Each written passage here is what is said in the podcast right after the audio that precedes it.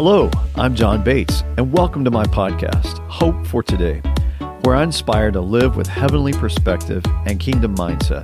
Thanks for tuning in. I hope you enjoy. Hi, thanks for joining me today on Talks with John.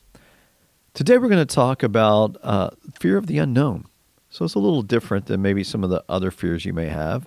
Maybe you're afraid of spiders or snakes or confrontation. But there's something that a lot of people deal with is fear of the unknown, fear of doing things you've never been asked to do or are just unknown to you. How do you do it? So today I'm going to hopefully give you some coping tools and some scripture that will cause you to move forward.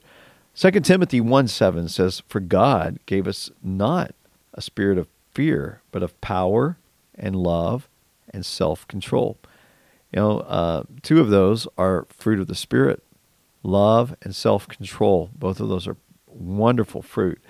And so God has also given us power through the Holy Spirit. But he said, I do not minister fear to you at all.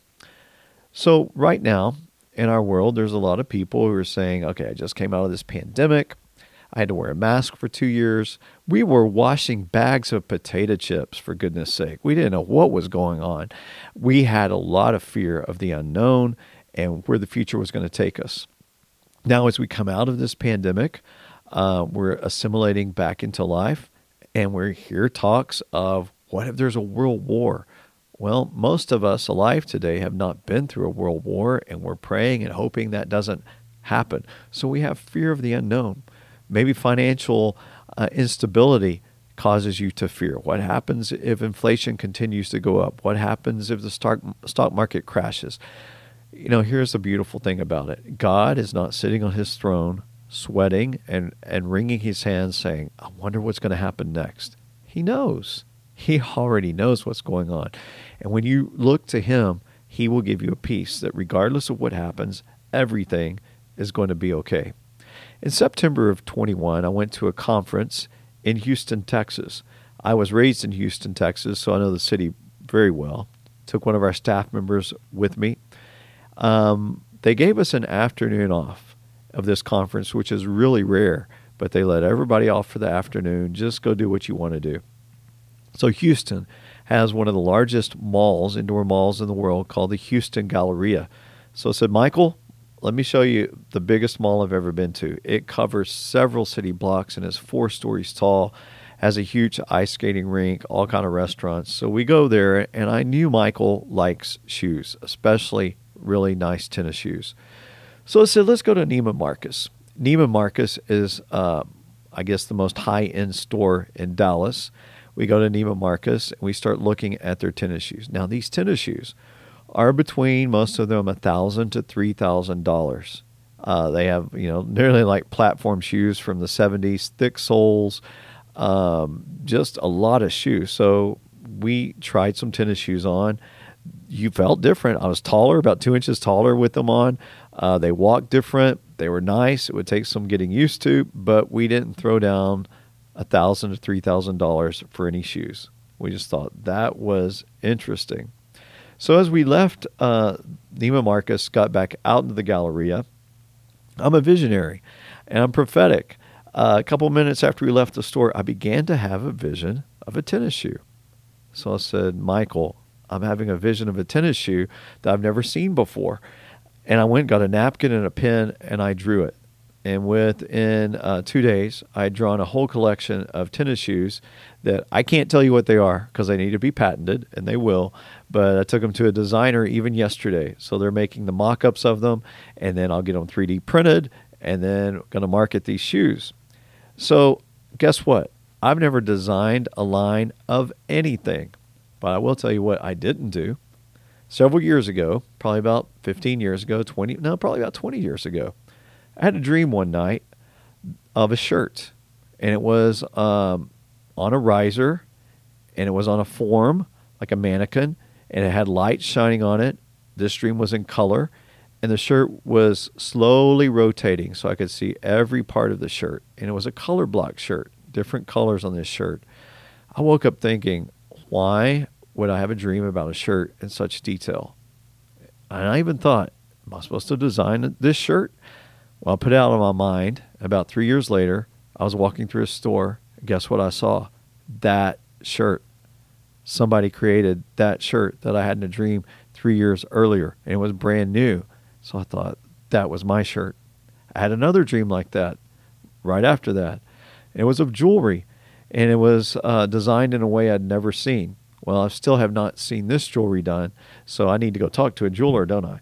But, you know, there's some fear in me because I've never designed clothes or fashion or anything, never aspired to. So maybe I shouldn't because I've not done it. That's not a good enough reason. Just because you haven't done something before does not mean you're not supposed to do it. Let me say it again.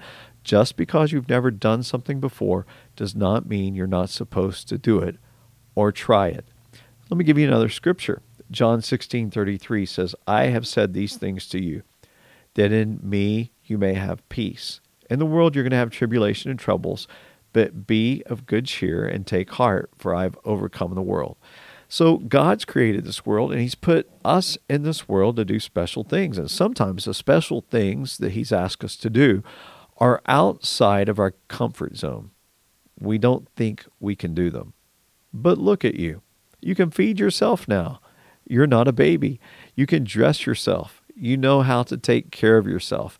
You can drive a vehicle. You can balance a checkbook. There's a lot that you can do that you thought at one time, I can never do that. So God takes us from one level to the next level, asking us to do things.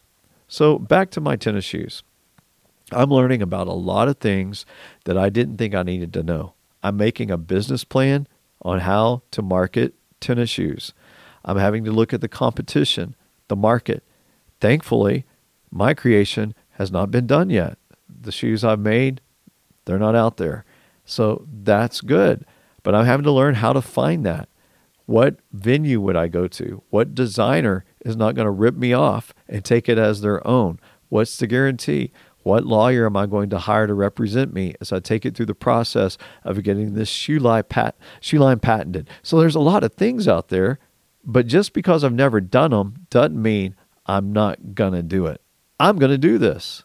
I'm going to follow it through and fulfill what I believe God gave me. I don't know if there were any more people in the mall that day that were drawing shoes, but what I do go back to is that shirt 20 years ago that I believe God gave me a dream and I didn't act on it, so he probably gave somebody else the dream.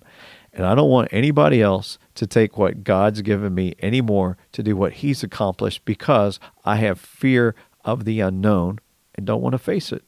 So let's go back to that first scripture again. God did not give us a spirit of fear. So I have to tell myself, John, you being afraid to pursue this or going forward, or you're going to look stupid or silly, or nobody's going to buy these shoes. They're going to look stupid on the feet.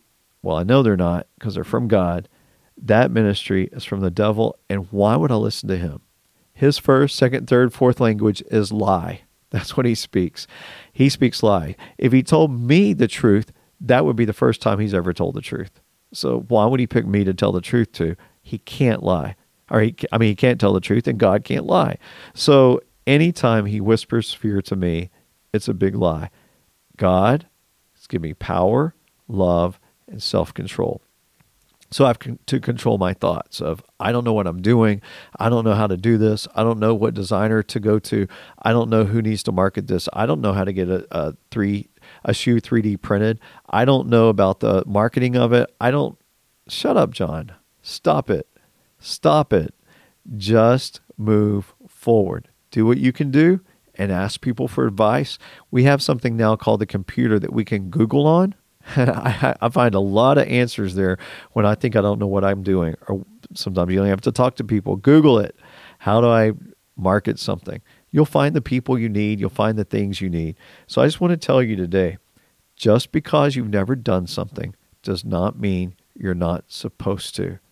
You can do whatever God has called you to do, and I believe you will do it well. Because if God's called you to do it, it's part of your makeup. It's part of the reason you're on this planet. It's part of your destiny. So what I tell myself, part of John's destiny beyond pastoring a church and doing global ministry is designing a line of tennis shoes. So I'm going to do it. I'm not afraid. you don't be afraid either. Thanks for listening to Hope for Today with John Bates. Let us know your thoughts by leaving a review. You can subscribe and share these episodes wherever you listen. You can connect with John through Facebook, Instagram, and at johnbatesministries.com. Have a blessed day.